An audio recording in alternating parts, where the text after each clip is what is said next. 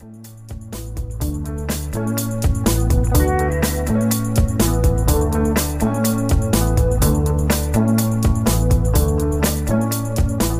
to the Honest Field Guide podcast, a weekly show dedicated to winning in entrepreneurship. I'm your host, JinJa Birkenbeuel. I'm the CEO of Birk Creative, a leadership, brand strategy, and visual identity agency dedicated to helping scale brands and assist with their adaptability with the market. On my show, you get to eavesdrop in on intimate conversation with business leaders and inspired entrepreneurs, designed to give you tips and strategies so your own business can thrive. Subscribe and join me each week for laughter, inspiration, and honest stories.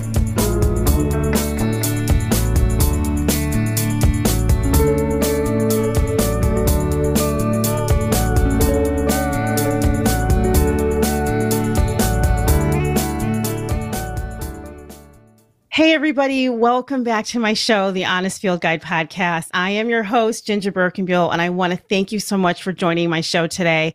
You could be listening to any podcast in the world right now, but you are choosing to listen to mine. If you are a new listener to my show, please subscribe to my show on Apple, Spotify, or search Google for the Honest Field Guide podcast. And you can look for Google Podcasts where you can listen to my show right from your browser from any device, no subscription required. Share your podcast with your friends. The more people that hear my show, the better for my guests. And I would love it if you would leave a review of my show on Apple or Spotify podcasts. So, listen, I am so honored today to bring on my show a spectacular, spectacular American woman, American leader, a woman that has broken down so many walls and barriers for herself and for many, many, many other women in business. But before I introduce her, as usual, I always like to share my own personal story. So, when I started working professionally many years ago in corporate spaces, I remember discovering that the mom of one of my closest elementary school friends worked at Playboy. And I was so shocked to learn that the company was run by a woman. Now, my entire career, I've been aware of women's issues and the barriers we face on so many levels. And for me in particular, compound interest because I'm a Black woman. I mean, I'm a Black woman and there's a lot happening with me in corporate spaces. But when I thought about a woman running Playboy Enterprises, I thought, oh my goodness, what a coup. I loved the idea of a woman leading Playboy Enterprises. It was so brave to me. It was so bold. It was so amazing. And I thought, if a woman can do that, a woman can do anything. And I really can't even explain how I felt knowing that a woman was in charge of what at the time, in my mind, was a publication designed exclusively for men by men. And a woman was in this man's world, calling all the shots, directing, publicly leading something important. And then I remember, I think it was around 2008, the woman running Playboy Enterprises announced she was resigning as CEO. I was completely heartbroken because back then, I don't even think there were any American women CEOs doing anything of significance. And I was like, no, no, I want this to continue. I mean, it was so incredible. By now, you know, I'm talking about Christie Hefner, and I want to read just a little bit about her. So, for 20 years, Christie Hefner was chairman and CEO of Playboy Enterprises, widely acclaimed for developing the strategy and leading the transformation of the company from a domestically focused publishing company to an international multimedia and lifestyle brand driven company. When she left, 40% of her executives were women, and she was the longest serving female CEO of a publicly owned company. Christie serves on the boards of the Center for American Progress, Action, Rush University Medical Center, and was previously the co founder of the Chicago Network. Christie is also a business advisor and sponsor to a few women in business, executive women, including me. Christie, I want to welcome you to my show. Well, thank you. It's a pleasure to be here. I'm so glad. So, what I love about my show, the Honest Field Guide podcast, is I like to understand how did a person become formed to be so successful? So I always like to start very young. And I want to understand a little bit about when you were a little girl, when you were growing up in Illinois, what were you like when you were little? Were you an introvert? Did you play sports? Did you make art? Did you love plants? I mean, what was going on with you when you were growing up when you were really little? And I'm basically asking about your super childhood, not your middle school years, not high school or college. I think the through lines going back to when I was very young were one, performing arts. I got interested in that very early. I remember organizing neighborhood kids to do a production of Peter Pan in which, of course, I played Peter Pan. um, in fifth grade, the grammar school I went to did a production all in French of Sleeping Beauty, and I played Sleeping Beauty. So I've always been drawn to the performing arts. I was also always drawn to sports. I ran track for a long while. I did different girls' team sports. I bowled in a bowling league and we won the city championship junior girls one year. I played tennis from the time I was pretty young. I learned to ski when I was pretty young. So I was very active in terms of sports also. And then from again, pretty young, very much influenced by my mother, I got interested in politics. So my mother was a Democratic poll judge almost every year when we lived in Wilmette. And she would take me canvassing, you know, door to door for candidates, you know, way before I was old enough to vote. So those are kind of themes that started pretty young. Wow. And what about your grandparents? I mean, were they people that had an influence on you? Were they in your life? Did you all get together around the table and talk about politics since your mother was, you know, taking you around to canvas? Um, I didn't talk much politics with my grandparents. My dad's parents lived in the Chicago area. They were devout Methodists. So I did sometimes go to church with them. I definitely saw them. They were lovely, lovely people. And my grandmother actually lived to be 101 and lived 21 years longer than her husband. And we were actually quite close. My mom's parents, who were immigrants, died when they were pretty young. They were in their 60s. So my mom was young and I was really young. So while I have fond memories of my mom's parents, they weren't in my life as long because sadly they didn't live as long. And they also lived in the Chicago area. My grandfather, Grandpa Williams, was a streetcar conductor. So I have memories of riding the streetcar with him. And my mom had a aunt and uncle who were farmers in Wisconsin. And for the years between when my mom and my dad separated and my mom remarried, in the summer, she would take my brother and me up to the farm in Wisconsin. So when I was very young, I learned how to milk a cow and how to gather eggs from a nesting chicken, under a nesting chicken. I had a pet chicken. And I have also very fond memories of a farm. Wow, I really love that. I would not have imagined in a million years that rich experience. I mean, I've only known you as an, uh, you know, obviously as an adult woman. As I was an adult woman much, much later in life, I did not grow up at all with you. So understanding your experience in nature and farms and sports and theater, it's really beautiful. I mean, you know, for someone who grew up in the Chicago area, I mean, a lot of us grew up with those experiences because Chicago is a rich city with lots to do. And I remember now a little older, like high school age, you know, coming downtown to see theater. I got to spend six summers at the National Music Camp in Interlochen, Michigan, which is by Traverse City, studying voice and drama. And that was fantastic and performing. So, yes. And years and years later, I would serve on the board of the Goodman Theater, which was a great deal of fun. I love that. You know, when I met your mom, she's the sweetest woman. She honors you so much. It's so beautiful to see that kind of relationship. Thank you.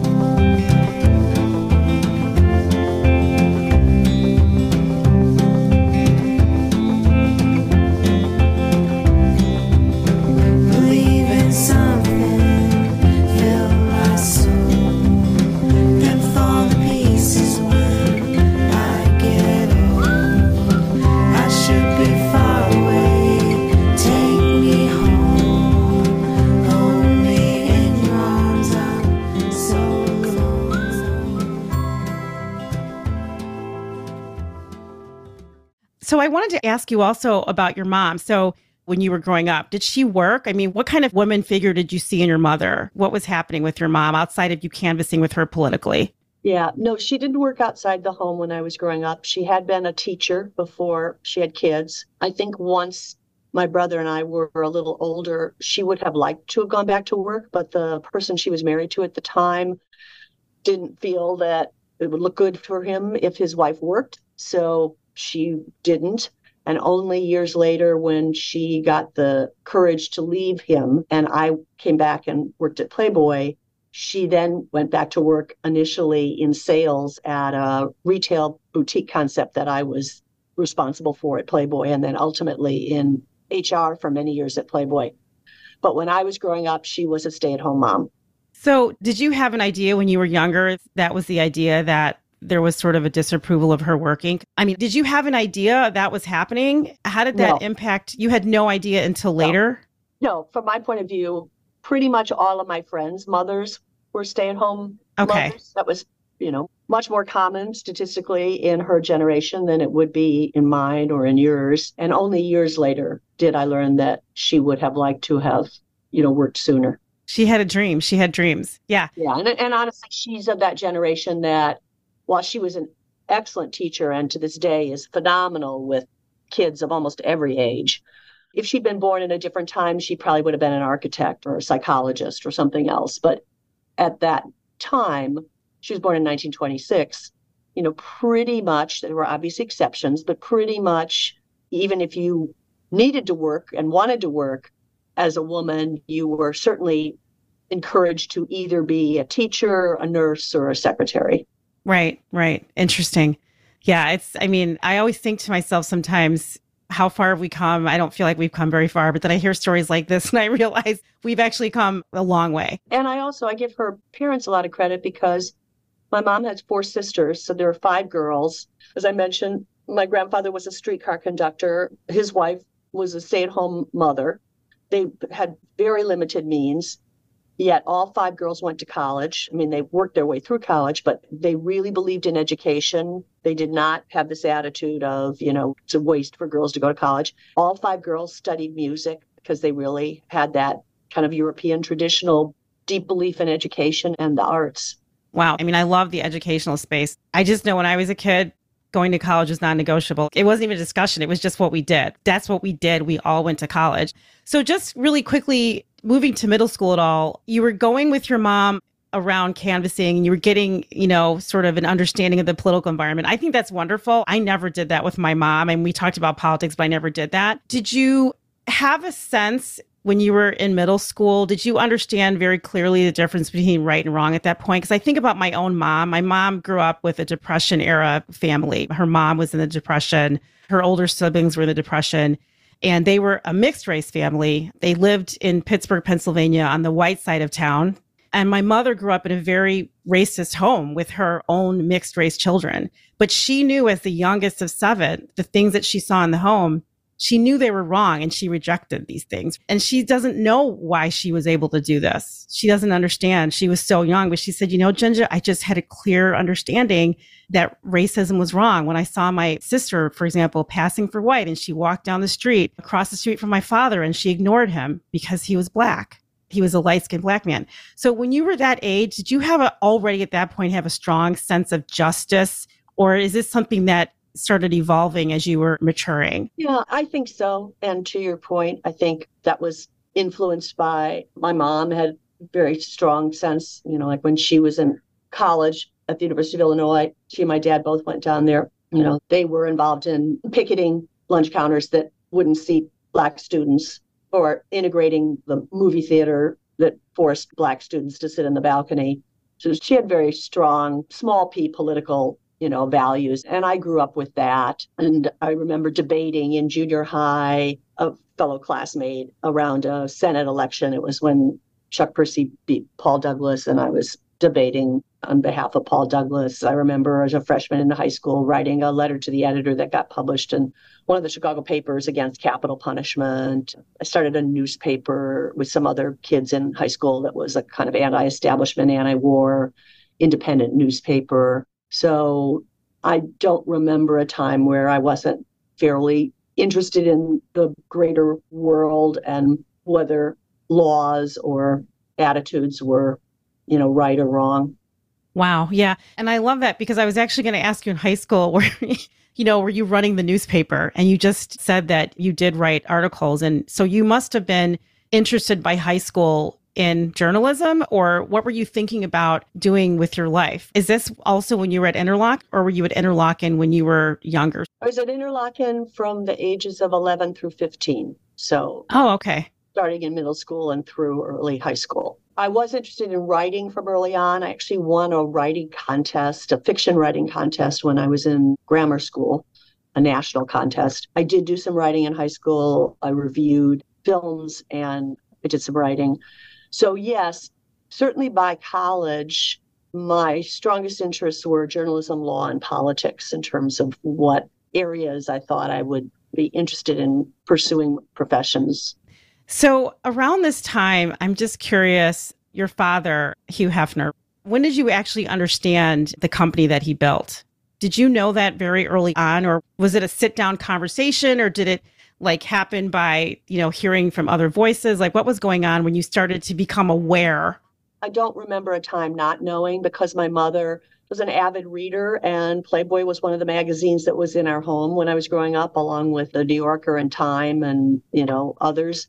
And I knew that that was the magazine that he created and that he published. And I read it like I read the other magazines. So I knew the quality of the journalism and the interviews and its politics, which were, again, like my mom's politics, pretty progressive for their generation. I mean, their politics were more like my generation's politics than their own. I used to comment on the fact that, you know, I was like the only kid I knew who didn't have the so called generation gap around the kitchen table because whether the issue was drug law reform or reproductive rights or the war in Vietnam. Both of my parents' attitudes were pretty similar to my generations as opposed to their generations. So there was no fights at the dinner table then? I mean, you were all sort of on the same page. I mean, you didn't you didn't have debates or, yeah, or my stepfather who was not a particularly good person and was a terrible husband and not a particularly good stepfather, but politically was very much in the same alignment of views. He was a lawyer. He ran at one point. I don't think he won for the school board. So, yeah, it was a consistently politically liberal family, with the exception of my dad's parents, particularly his dad, who was more of a kind of traditional Republican. Because I remember when Watergate was going on, so obviously this is a little later. And my grandfather, who was a very moral man, was really deeply disappointed in the president and his lawlessness. And my attitude was, you know, have you not like studied your history? Did, do you remember how he ran against Helen Gahagan Douglas? I mean, what about this is surprising to you? But he, he was, and he was, you know, one of those people who had believed in the president and therefore felt betrayed. You know, I love this because I always have this idea. So I have three sons of my own, and you talk about a different generation. I don't know. There's there's just vastly different ways that they're coming up than I came up, and definitely different than my mom. And I always had this idea that if only I could have sat around the table and talked to them all the time about politics and social justice, maybe they would have been better people. Like, you know what I mean? It's just like this vision I have of the perfect family is literally, you know, sitting around the table talking politics and not being afraid to talk about politics and women's rights and sexual justice and money. Just like, why can't we talk about these things? And I just never got around to it with my kids. I don't know. And I feel like you had the opportunity to do that. It sounds like you talked about all kinds of things. Thinking about the times we watched the airplanes fly, glowing in the night, floating through the sky. Kids were outside playing, mom will be home soon. I'm laughing and I'm crying. I don't feel anything. And I want to say. So, when you graduate from high school, you decided to go to college, right? I mean, what I'm trying to understand is your father had this magnificent business, and your first thought wasn't, I'm going to go work for dad. I'm going to go to college and I'm going to study English and American literature. What was happening right then? Like, why wasn't the idea that as you know a second generation Hefner that you would go in right away and take over the family business? Well, first of all, I didn't have any interest in business at all, so okay. I never thought about going into any business. And secondly, I never thought about not going to college, never crossed my mind. And back then, you know, nobody took a gap year. Sometimes people do now, although more after college before graduate school. So, I mean, everybody from New Trier, where I graduated, you know, 98% of the graduates went on to a four year college. And you went to Brandeis University. So you got there, and what happened? You said, I'm going to study American literature and you chose to do that. You just, that's what you decided to do. Well, I chose English as my major because there were no requirements for that as a major that were classes I didn't want to take. Okay. It was sort of that simple. I took a pretty broad liberal arts curriculum. You know, I took psychology and I took American studies and I took philosophy. And I wish I'd taken more science in hindsight. I didn't take a lot of science, and I'm sorry I didn't. I actually do very well in math, which wound up holding me in good stead when I took over the company and it was in trouble. But, you know, English was just an easy thing to major in because the requirements to have it as your major were all courses I wanted to take. But I took a pretty broad array of classes. I started tutoring in Upward Bound, which is a program that helps students without the kind of educational advantages that I had get into good colleges and then, you know, do well there. Um, I got recruited to do that in my freshman year by a guy who'd gotten into Brandeis through Upward Bound and, in fact, became my college boyfriend. And I lived with him for three years and he remains a very dear friend. But I tutored English and math in a underprivileged area of Boston called South Boston. And then I created an expository writing program myself when I figured out that the kids were getting into good colleges, but were having trouble staying in because they'd never learned to write. So I created this writing program that we got funded by OEO in Washington that I recruited tutors for and taught one summer. And I directed and acted in theater and sang in the chorus, back to the performing arts thing. I worked for political candidates, Michael Harrington, Father Drinan. And then because Paul was from South Boston, I had a interesting social life that toggled between kind of the traditional Brandeis, you know, go see a foreign film and going down to South Boston and shooting pool and drinking at the VFW post. Oh my gosh, I love it. So I'm glad that you mentioned that you had a boyfriend because I was going to ask you about what was happening socially with you in college because college is a, you know, for me anyway, it was a very transformative time where I got to know myself and meet amazing people. I still actually have friends from college and it taught me a lot about how to be prepared for adversity because when I went to college, I was at the time, and I hate to date myself, but I was the only black student, the first black student in the art school where I went.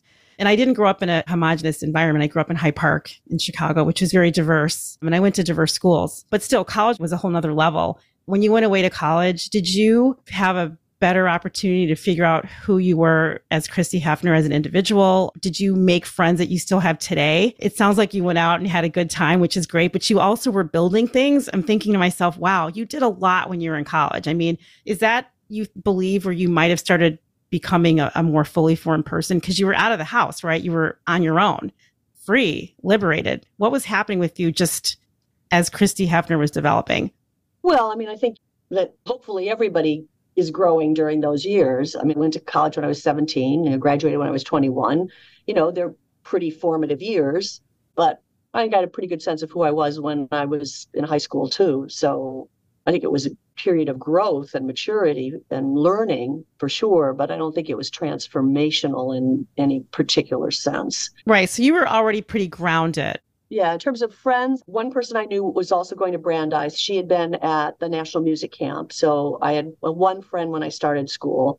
I made one very close girlfriend who remained a very, very close girlfriend until a few years ago when very sadly she died. And then Paul, my boyfriend, remains a very good friend. And we had a circle of friends that came together because of Upward Bound and South Boston, and they remain friends. So when I go back for college reunions, which I do, and I did serve on the board of trustees for a while at Brandeis, and I chaired the budget and finance committee there. And so I stay connected to the school. But when I go back for reunions, Paul and I always host a dinner one night just for the friends that we had sort of through South Boston and through Upward Bound. And then my as I say, I had a, one girlfriend who wound up going into the movie business and lived in LA, who I was very close to until she died. I'm sorry to hear that. It sounds like you were and are a great friend. I just hear a lot of, you know, great friendships and a great person that people want to be around, which I think is amazing. I mean, that's testament to really you, I think, in my opinion.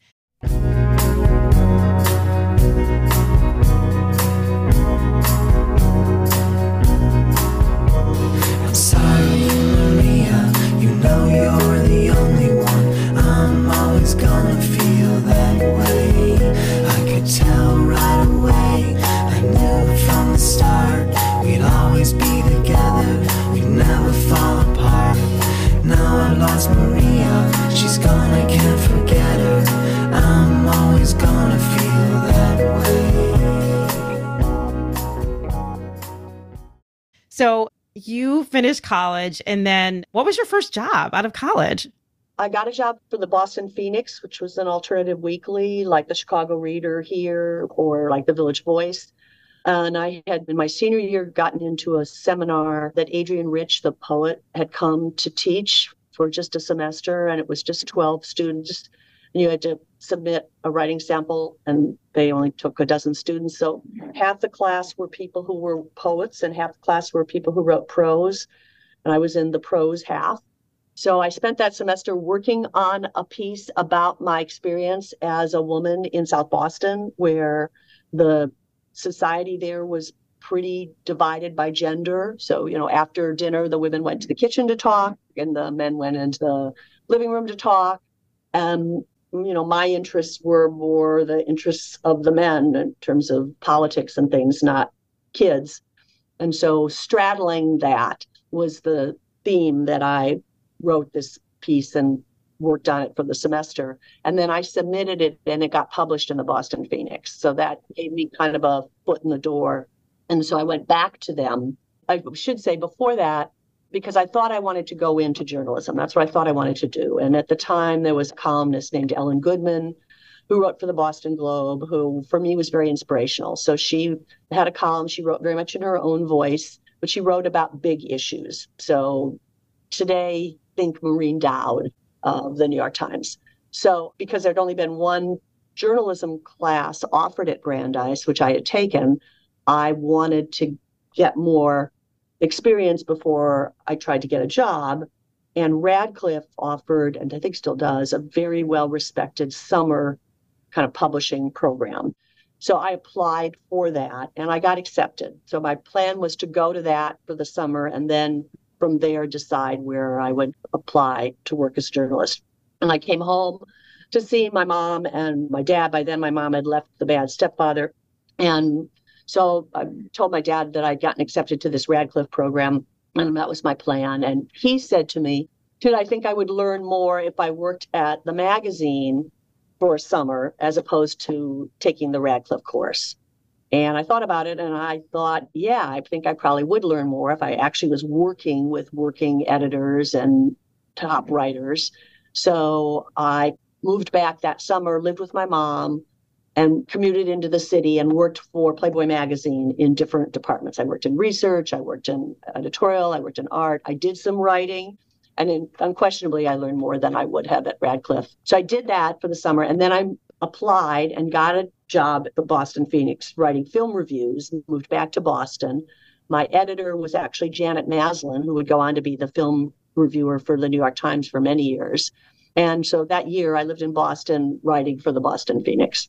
So then what happened between you leaving the paper and then going to work for Playboy Enterprises? Like, did he ask you to come work? Yeah. So the first thing that happened was I realized that my vision of becoming the next Ellen Goodman was maybe not going to be realizable because there are not that many opportunities to have that kind of voice and to be able to write about important issues in your own voice, which sounds obvious. I, love, I just love it. At the time, I thought, well, you know, I, I could do this. And that the kind of work that I would do as a journalist for very many years was not actually that fulfilling for me. So then that led me to say, okay, well, then what do you want to do? And the answer to that was then I would like to pursue the parallel path that had always interested me, which was law and politics. And Yale had, and I think still has, a master's program that's a combination law degree and master's in public policy. So my plan was to apply to Yale and take that program. And then my aspiration was to wind up either in the US Senate or on the Supreme Court. That's what I wanted to do. I had no idea. I've never seen that. I did not know. That is incredible. I know I told that story to somebody and they said, but there were no women on the Supreme Court. And I said, so? You're like, so what? Exactly. Yeah. yeah. I mean, I have to just go back to one thing that you said, though, which I loved hearing. You said that you weren't interested in sitting in the kitchen with the women talking about, you know, napkins and sheets and curtains and food. You wanted to go in and have conversations to talk about politics and you know, social justice with the men with their cigars. I really love that. And I think that one of the challenges that I think a lot of women have is that they're too afraid to go into those spaces like that. They'd rather stay with amongst themselves because it's safer and there's not as much of a challenge. But I love that you said that because, and I'm jumping ahead a little bit, Christie, but I do want to understand how you ended up creating Playboy Enterprises because I don't know that it was on the map until you showed up to turn it around, like you were the turnaround person. But I want to just ask you, and I do want to go back to that. Why do you think you had the courage or the instinct or response to not go with the women and to go talk to the men about business? Like, where does that come from? Is that something you were born with, or did you cultivate it? Because so many women can't do that, they just struggle with it. I can't answer the question. I assume, as is true in most things like we're talking about, it's a combination of nature and nurture that, you know, there are qualities that we're born with and there are, qualities that are developed because of how we were raised. So I'm assuming that that's true in this case. I had certainly the advantage of a mother who just, you know, believed that there was nothing I couldn't do. I had the advantage of a great education I had the advantage of liking theater from early on, and I do think that instills a certain kind of confidence that's helpful. I had the advantage of being reasonably smart. And so, you know, I was like the kid that was always raising my hand. I was, you know, the kid that wanted to answer the questions in class. So I think all of that sort of combined to that, because I can't really ever remember a time when, as I say, like when we did Peter Pan, it never occurred to me to play Wendy. Another day is here, and you're ready for it. What to wear? Check. Breakfast, lunch, and dinner? Check. Planning for what's next and how to save for it? That's where Bank of America can help. For your financial to-dos, Bank of America has experts ready to help get you closer to your goals. Get started at one of our local financial centers or 24-7 in our mobile banking app. Find a location near you at bankofamerica.com slash talk to us. What would you like the power to do? Mobile banking requires downloading the app and is only available for select devices. Message and data rates may apply. Bank of America and a member FDIC. Let's just say. I just, so. I just, I love, I love you so much because I feel like that's the way that my brain works too. It's confusing to some people. I've had conversations with my girlfriends about this. You know, why do you go there and not over here with us? And it's inexplicable. But back to the Supreme Court justice piece. So, why did you not pursue this path? What happened that stopped you from that? So, my father had bought his home in Los Angeles, and I went out to visit him toward the end of the year that I was working at the Phoenix when I decided I didn't want to stay in journalism because one of the things that my father had committed to when he and my mother divorced was that he would pay for all schooling for my brother and me. So the fact that I wanted to apply to Yale was certainly going to be relevant to him, as well as I wanted to share that. So I went and stayed with him in LA to say, look, this is what I want to do. I would like to apply to Yale and hopefully get in, and this is why I want to go there. And he said, that sounds really terrific and exciting, and I'm 100% supportive. However, if you would like, you might find it interesting before you start graduate school to come back to Chicago and learn a little something about the company. And I thought he meant the publishing part of the company. And so I said, I'm now certain that I'm not going to pursue a career in, you know, journalism slash publishing. And he said, no, no, I, I mean the whole enterprises. Would it be interesting to you to move back to Chicago and just learn something about what the company is? And I'd never thought about that before my kind of rationale was I'm still very young. I didn't feel like if I didn't start graduate school right then, it would be too late. I didn't feel that way. So I thought, well, would it be interesting for a year to do this completely other thing? And I thought, yeah, it kind of felt like a junior year abroad, like just take yourself out of your comfort zone. I knew nothing about business. I had no friends who went on to get an MBA.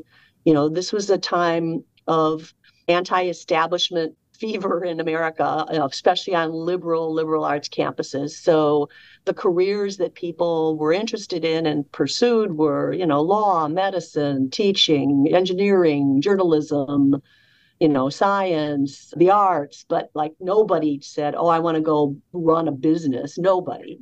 So it was very foreign to me, and that's appealed to me. And at the same time, Chicago was very familiar to me, and I liked Chicago. So I thought, yeah, I'll go do that for a year. And I think my father's rationale was this will give us a chance to spend time together because he and my mother split up when I was very young, divorced when I was still young. And I'd only seen him like three or four times a year all the years I was growing up. So I think we each had our reasons without either of us thinking that this was like, he's recruiting me to come build a career and someday take over the company. I had no thought about that. And I'm quite sure he had no thought about that. That answers one of my questions that I was going to ask you then. I'm like, did he see a spark in you and say, she's amazing. Like she's going to be great. Like I just know that when I bring her here, it's going to be phenomenal. That doesn't sound like it was even part of the equation. I mean, I think he recognized that, yeah, objectively, you know, I was smart. I mean, I made Phi Beta Kappa in my junior year.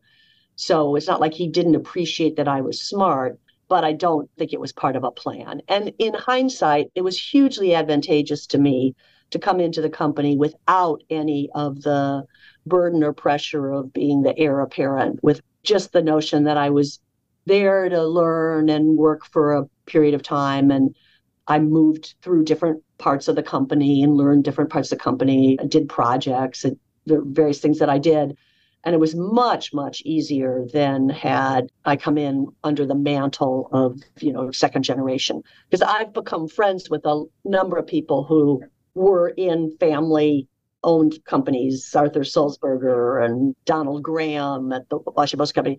That's a hard road to, you know, know from the very first time you show up to work, everybody is thinking that, you know, you're the person that's going to take over if you don't screw up. And I'm grateful in hindsight that that was not the dynamic. So here's what I'm wondering is it because of the time that maybe it wasn't dynamic? I mean, people didn't even consider you for a moment to take over the company? I mean, what is that well, kind I had of no interest in it. You had no interest in the first no, place. And actually the company had women executives. And it had more women on the masthead of the magazine than probably any other magazine at the time. In fact, at that time, the women who were working in like copy editing and research at places like Time and Newsweek and the New York Times filed a lawsuit because women weren't being given opportunities in publishing outside of those very limited departments. I didn't have any interest in being in a corporation, being in a business. So I don't think it was anybody's lack of openness to a woman. I think it was, you know, wasn't anything that I was raising my hand for. So when you were there the first year, when did it start changing for you in your mind? When did you start liking it or loving it? I mean, you said you tried a bunch of different things. It sounds like almost a jack of all trades in the company, learning the business, learning the personalities, understanding the workflow, you know, understanding like where the influencers are, where the power structures are, where decision makers are. I mean, at what point did you figure out that you liked it? I liked it from pretty early on, or I wouldn't have stayed. I liked the diversity of the businesses. I liked the pretty high intellectual capital of the company. A lot of really smart people were there. It was definitely a place that attracted people who were almost all progressive in their political social values. So that was great because that was one of my kind of questions about business is that, you know, don't the people who go into business aren't they the people that don't care about the environment or social justice or, you know, other things? And of course that's not true. There are great people that are working in corporations who care deeply about those things, just like there are, you know, terrible people who are dentists and plumbers. You know, I mean, there's you know, doesn't divide along your career. It's what kind of person you are. And and I found it intellectually interesting. I liked the mix of creative and analytical. You know, in a way, it sort of brought together the interest that I had. There's a journalism component, there's a legal component, there was a political component through both the editorial and the foundation. And so I found myself surprised at how much I liked it. I still think in the early years, I didn't assume I would stay there. I still thought I would go back to my original thought that I would go to graduate school. So when you say the early years, how many years are we talking when you say the early years? Like how many? Five years? Yeah, or? maybe like that. Because it was, I'd been there seven years when the company got in serious financial trouble as a result of having to sell its gaming licenses in the UK. And I'd been on the board for three years then. And I'd already started thinking about I don't know, someday maybe maybe I would make my career here. My father had said publicly on, in different interviews when asked that yes, he thought someday I would run the company. So at some point we sort of crossed that Rubicon. And then when the company got in trouble, it had a president who it had recruited from Knight Ridder. So my father was chairman CEO, but it had a president. And it was under that person that the company had diversified into a lot of businesses that it was not making money in, was really making all of its profits from the casino business in the UK. And so when that business went away, the company reported a $50 million loss. And it was, you know, kind of laid bare that company was on very shaky footing. The banks pulled the lines of credit, the stock price plummeted, morale was, needless to say, you know, terrible. And the board was getting ready to fire the president and do a search to find another president when I stepped forward and said, you know, if we do that, you know, the search will take six months and then it'll be another two or three months before the new person really has enough understanding of the company and enough trust from the people in the company to actually start making decisions and changes. And, you know, before you know it, almost a year is lost. I think there's an alternative. You could name me president, and I would form an office of the president with the then CFO, and we would tomorrow, you know, start this turnaround. Wow. I mean, I'm just trying to imagine. So when all this was happening, you already had multiple roles at the time. You were on the board. What was the vibe like? I mean, you were walking around in the office, and where was the location at this time? Where were you physically? We was were, it at the uh, on the corner of Michigan and Walton? Okay, so The you know you were built as the Palmolive building and then became known as the Playboy building all the years Playboy had its headquarters there. so you were walking around the office and you're looking around and you just mentioned morale was bad and there was panic. The stock price was down and I mean obviously you said I can be the one. I'm going to help turn the company around. Did you have any trepidation whatsoever? I mean, was there any fear or were you just like was it all go for it like a train and just I'm going to just fix it all? Like it just sounds like a really big big job, but you'd already been there for 5 plus years. You'd already established a lot of incredible credibility. You were not walking in as the heir. You know, you got your chops. That is true. It's also true that I was very wise to think about this office of the president structure with the CFO.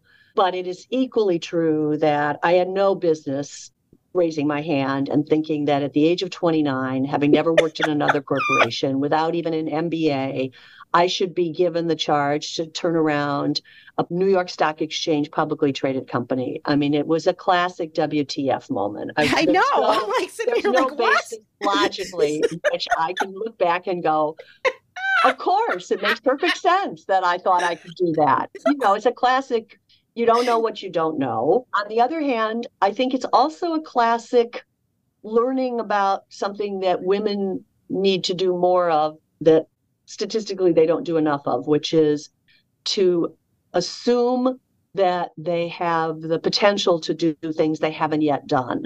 So we know from research that when there's a job posting and it says, you know, the job has these things you have to be able to do, that on average, and I don't particularly like gender stereotyping because I just know the multifaceted nature of human beings does not lend itself neatly to being divided between men and women, but sometimes it's helpful if you stipulate that it's a generalization. But we know from research that on average, women will not apply for a job if they haven't done more than three quarters of the requirements of what that new job is responsible for. The reverse is true for men. If they've done roughly a quarter of it, they apply. And the difference in thinking is women think, well, if I haven't already done it, I shouldn't apply. And men think, well, I'll learn it. There's nothing that would stop me from having the potential of being able to do it. And when I talk to especially young women, I tell that story and I try and emphasize that, of course, there are such things as, you know, getting in too deep on something that you clearly are not prepared or able to do. And that's a terrible situation. But in the main, it would be a really good thing if women had more confidence in, to use Sheryl Sandberg's phrase, in leaning in and saying, I could do that. And there's a wonderful T.S. Eliot line if you're not in over your head, how do you know how tall you are?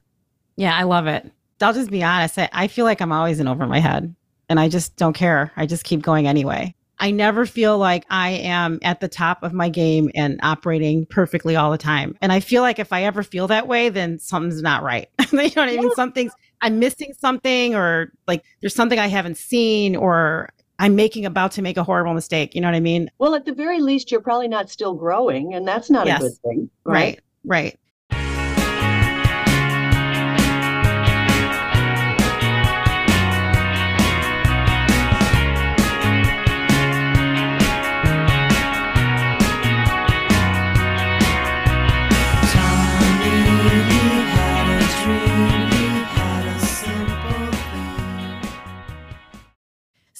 When you did this and you know you sat at the desk day one you're like wow. You became the turnaround. So like did you start seeing other things that were broken at that point? I mean is that the point where you started realizing like oh my gosh we have to change this or we need to expand this? And by the way there's other opportunities that playboy enterprises has to jump into and i'm going to start going down and, and making those things happen. We actually need to look at rebranding. I mean it really to me it seems like it would have turned into a magnificently large undertaking, you know, to turn the company around. I mean, I feel like you're a turnaround woman. And adding on to that, did you see any gaps in terms of who was actually working at the company at the time? Meaning, did you say, I need 10 more people to do this? And then did you hire all women?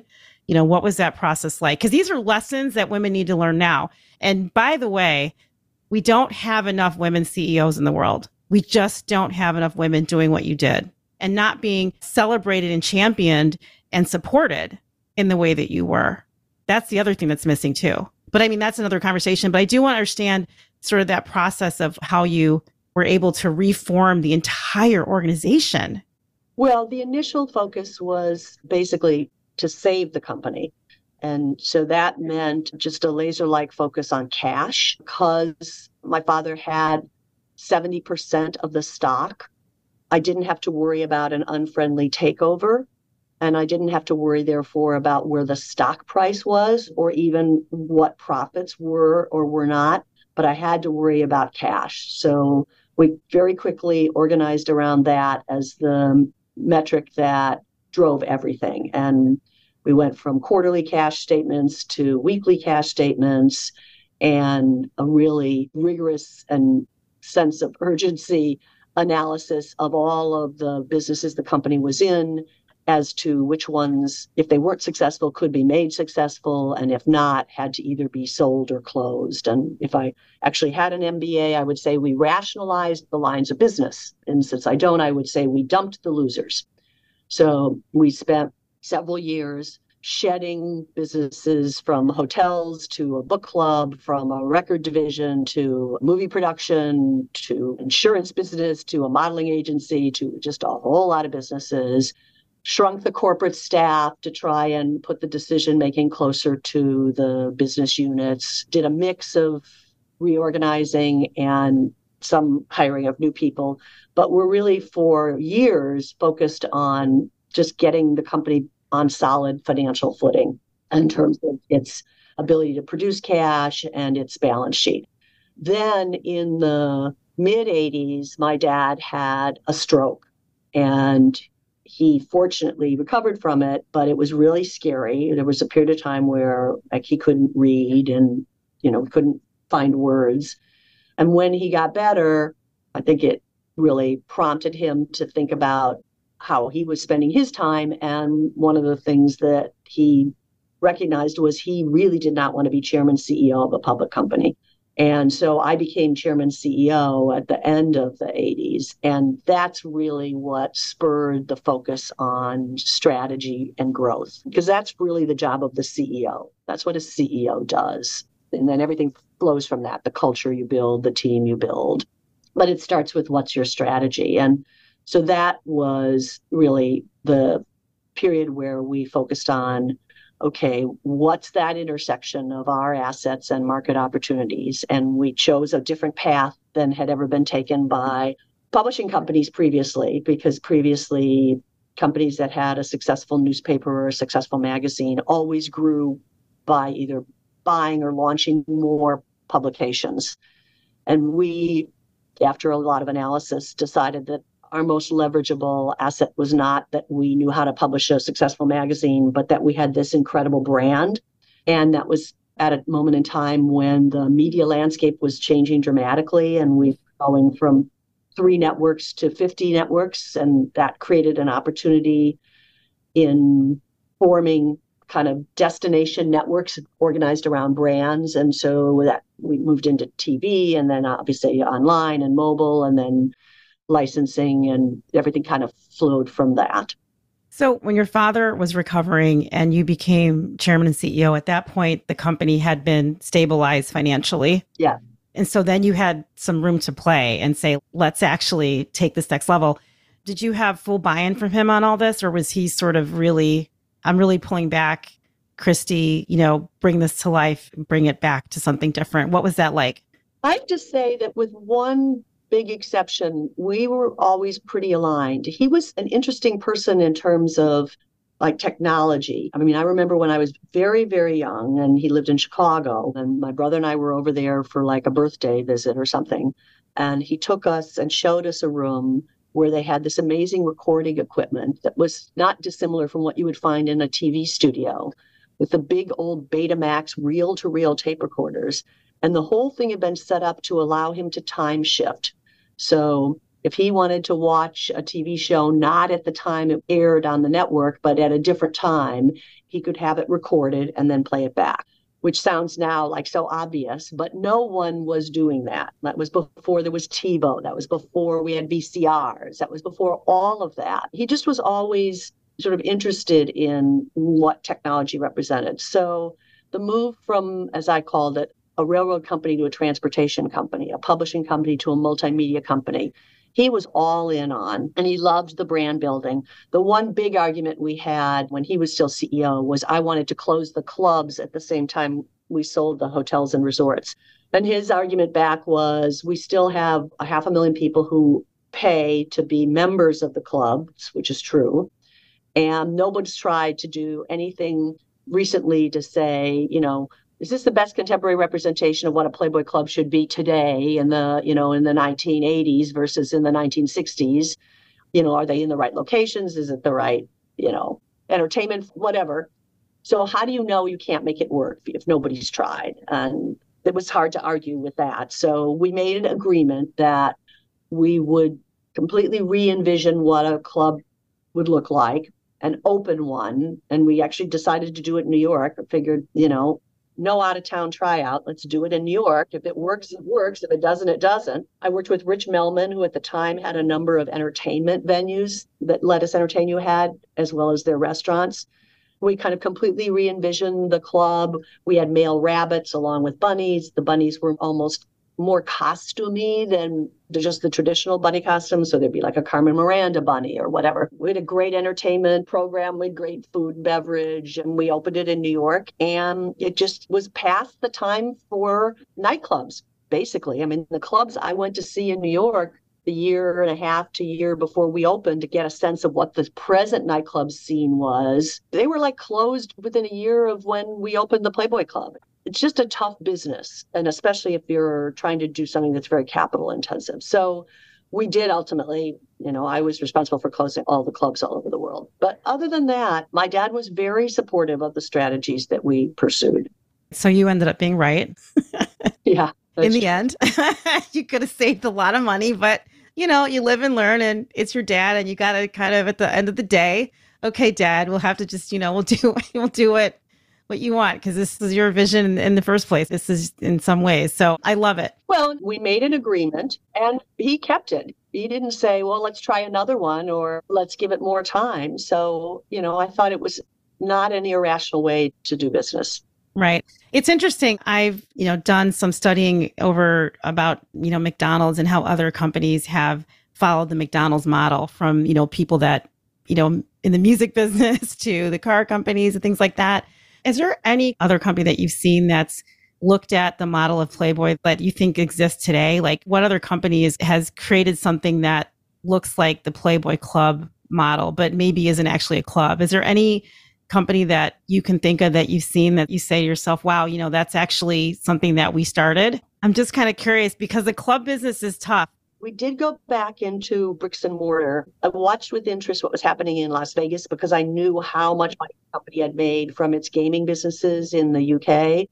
And at a certain point in Las Vegas, as a result of some visionaries there, Las Vegas went from being a market where everything else was kind of a loss leader to support the casino business to a really multifaceted entertainment destination with just great restaurants and great entertainment and beautiful hotel rooms and every kind of brand at retail.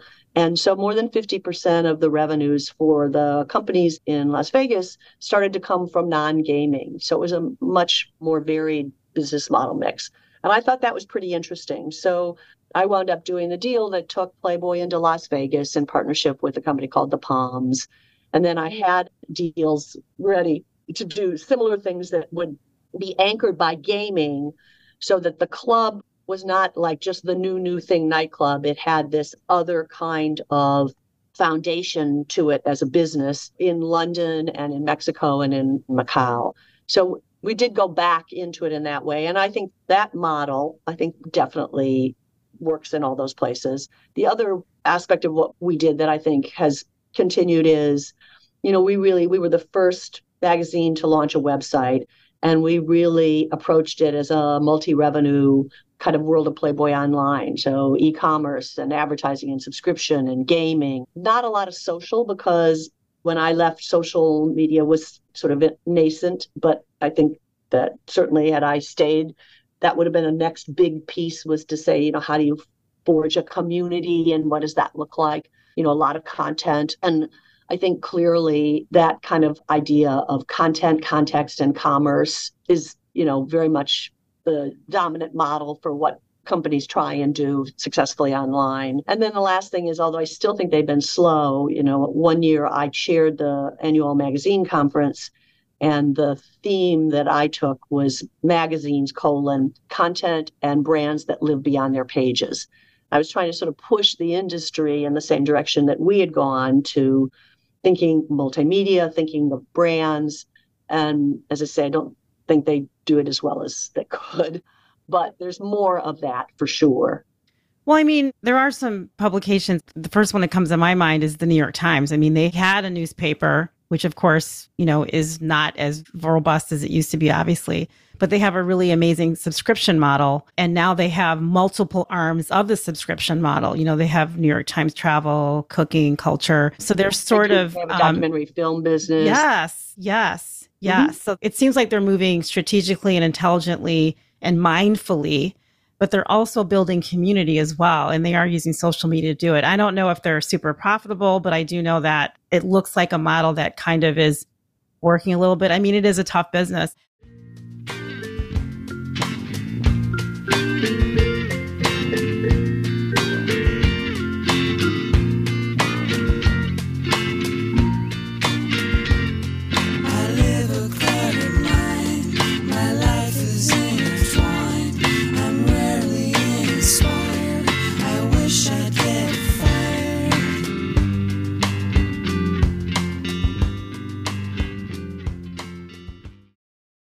Really want to understand when you were doing all this work, Christie, with Playboy Enterprises, how did you stay grounded and focused? You know, because I just feel like there was so much happening and challenging enough in a space that is perception wise a man's environment with the magazine and all the things associated with the magazine, the clubs, as you mentioned, they stayed open. How did you make it work in a full on male dominated culture and you were still steadfast in the trenches getting the work done? How did you stay focused?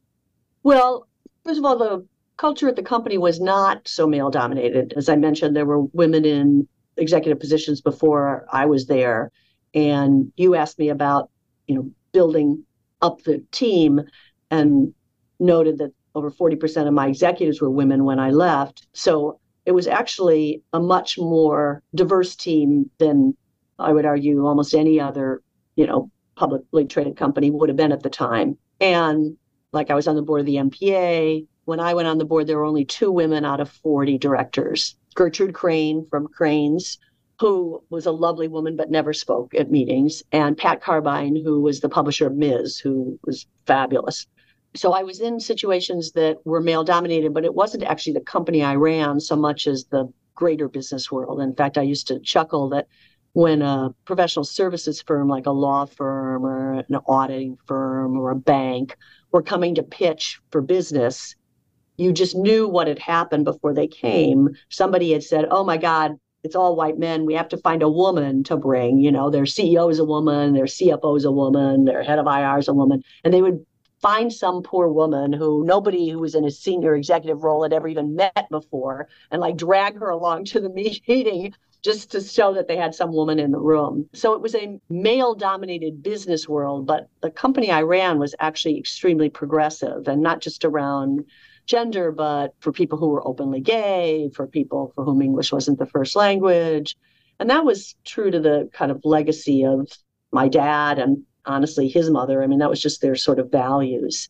But in terms of staying grounded, you know, the early years are like a blur. I didn't take any vacation, you know. So you asked if I had trepidation. I didn't at the moment I raised my hand, but, you know, I definitely remember times when I thought to myself, all of these people who work here and their families are dependent on my not screwing this up. And that was a heavy load. And I remember one point my father saying to me, I feel a little guilty. You know, I feel like I had this incredible party for all these years and then you're you have to come in and clean up the next morning. I said, Yeah, it does kind of feel like that. I love it. I love that you and your father had such a relationship like this where you could share a laugh, share a joke, you know, and still get the business done. I mean, that's just something that a lot of people wish they had. You know, they really, really do. I, I love hearing your warmth around that mentoring conversation, you know, cultivation of you growing and becoming the woman that you are today, in part because of your father, not just your father, but in part because of him. Oh, no, I mean, absolutely. I'm grateful for him for God's sakes, because I'm like, I wouldn't be here talking to you if it weren't for the things that he taught you and what your mom taught you. I'm grateful for your parents. I really am. I know it sounds bizarre, but thank goodness they did a, a great job with you. But I feel like with all the things that were happening, I mean, Playboy Enterprises, it's not an average company, it's an iconic brand. It's going to last forever. It changed the trajectory of many, many people, authors, women, you know, politicians. Just, it's so gigantic. I mean, it's like huge brand. The ability for you to, like, you know, put something around the outside of you so that you could get the job done. I mean, it's not a normal publicly traded company. It's famous and popular. There needs to be more women doing big work like that today. We're not there. And I wonder sometimes women have a lot going on. You know, what are the strategies that you put in place? Is it because you had 40, 45% women around you that you were all sort of like in a kumbaya circle, like a force field, protecting each other? I don't think it was that. I do think I built a great culture, and that was across the board. So I had great people that I worked with, virtually all of whom I'm still in touch with and are friends with. We have get togethers of people that, you know, worked at Playboy, which is quite lovely. I had great girlfriends and I helped start different networks of women and have always believed in that. I, you know, had interests that I pursued that were outside of Playboy. You know, I spent years raising the $30 million to build the CORE Center, the HIV AIDS Center in Chicago. I served on the board of the ACLU for 20 years. I served on the board of the Goodman. I worked for political candidates from the beginning. As soon as a company was stable, I started to travel both for business and for fun and enjoyed that. I wasn't married until I was in my 40s. I never had kids, so that unquestionably makes things easier.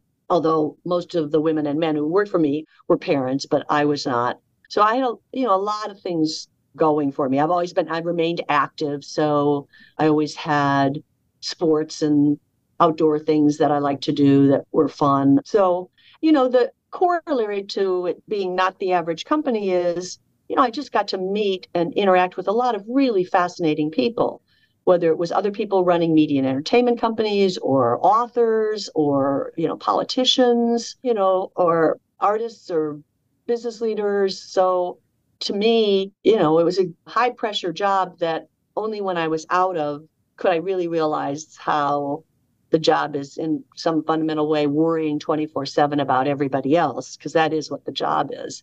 But it also was an incredibly fun gig, you know, that brought me into lots of fascinating places and meeting fascinating people.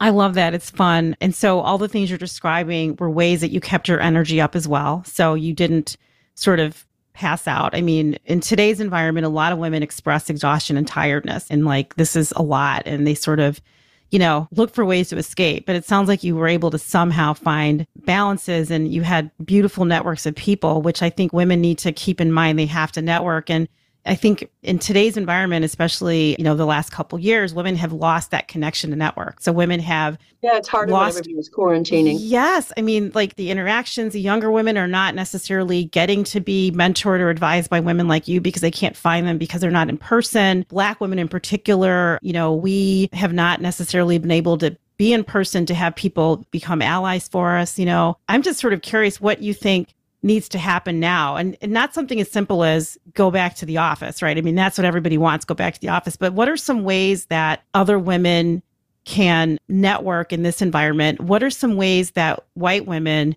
can actually advocate better for black women in business? Like what are some of the things that we need to be doing to help each other? Because i sometimes think based on what i see we talk a good game Christie about you know wanting to help each other as women. But when it gets down to it we sort of we kind of don't.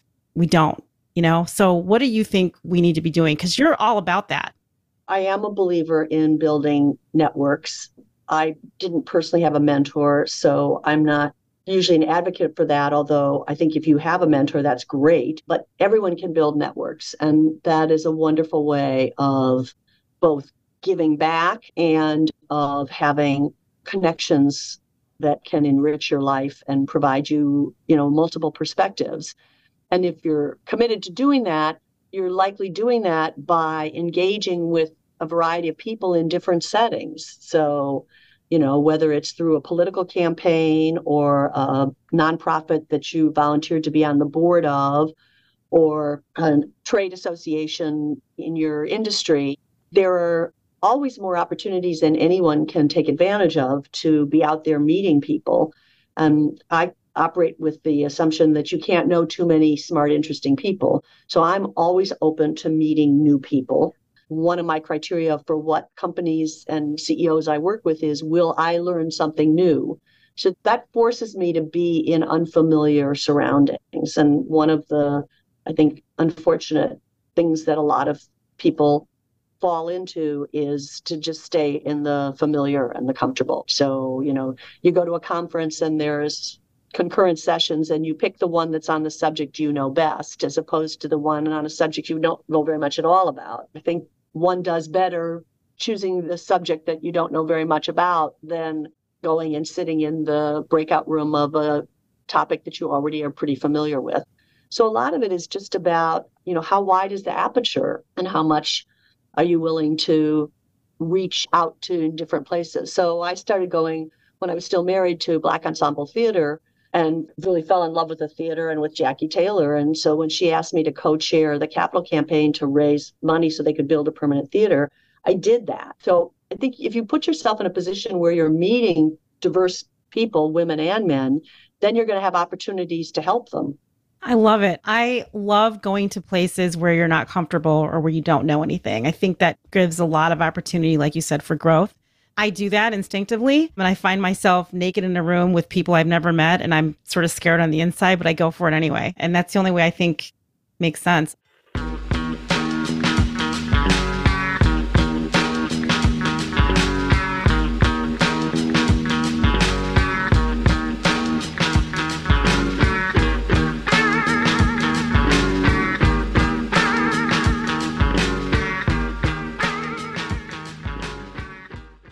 Christie. This has been such a beautiful conversation. I'm so honored that you agreed to talk to me on my podcast. And I just want to ask you a few things, or kind of fast. And my first question is What are you working on now? And are you going to be CEO of another company anytime soon? I'm not going to be CEO again. Being CEO 20 years is honestly more time than one should do it. But I work with CEOs and I work as a board member to help companies grow. And I like that a lot. It's kind of like having grandchildren. I love them. I would do anything for them, but I give them back to their parents at night. So I'm very happy with that as this chapter. Okay. And what are you listening to on your playlist right now musically?